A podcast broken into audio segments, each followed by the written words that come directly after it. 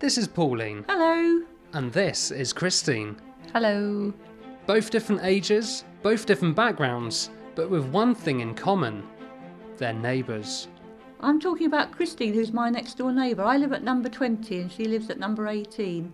I live next door to um, Pauline and Doug, and I've lived next door to them for the last five years. As neighbours, they both share a certain responsibility for each other, even though bricks and mortar separate them. It's people's rhythms in life. Like um, Christine next door, she's on her own at the moment. But you don't, I don't have to worry about her because I know um, what she does and her, her routine and things. So I'd always know if there was something wrong. We don't see each other very much, but we know what each other is doing by the way that we carry on with our lives. Noises aren't worrying. When you have when you live on your own, noises aren't worrying. Um, once you get to know people, the rhythm in life, you know when they're banging their door. That perhaps it's the last thing before they put the cat out before they go to bed, or when they're coming in and you hear a creak and you think, oh, that's them just going across the floor. That's fine if you live in a flat. And it is people's rhythms in life, and once you get used to them, that makes life comfortable, even if you're on your own.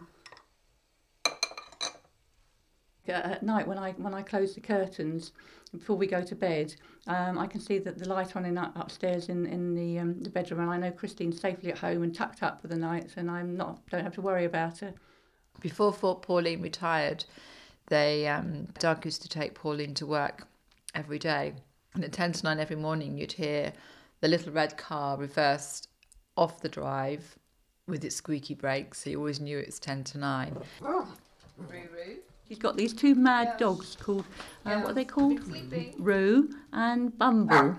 And they they sometimes have a barkathon in the garden, and other times they jump over the fence and come into our garden, and, and we have great fun with them, chasing them around.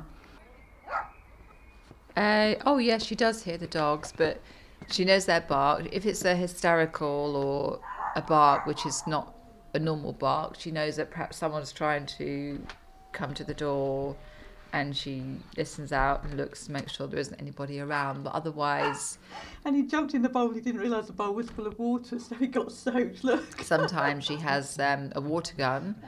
If um, cats come into the garden and she's there, the water gun comes out and she squirts, but she doesn't like the cats trying to catch her birds. Much as she loves her animals, she shoos them off at the same time, which I do find quite funny, but that's that's part of Pauline. Isn't it? I was being too gentle with it. Even if you don't see anybody, you still get you can get used to what they do, and it makes for a, a nice pattern of life because you've got your things going on, your rhythms going on, and theirs is slightly different, but it fits in together. So that's good.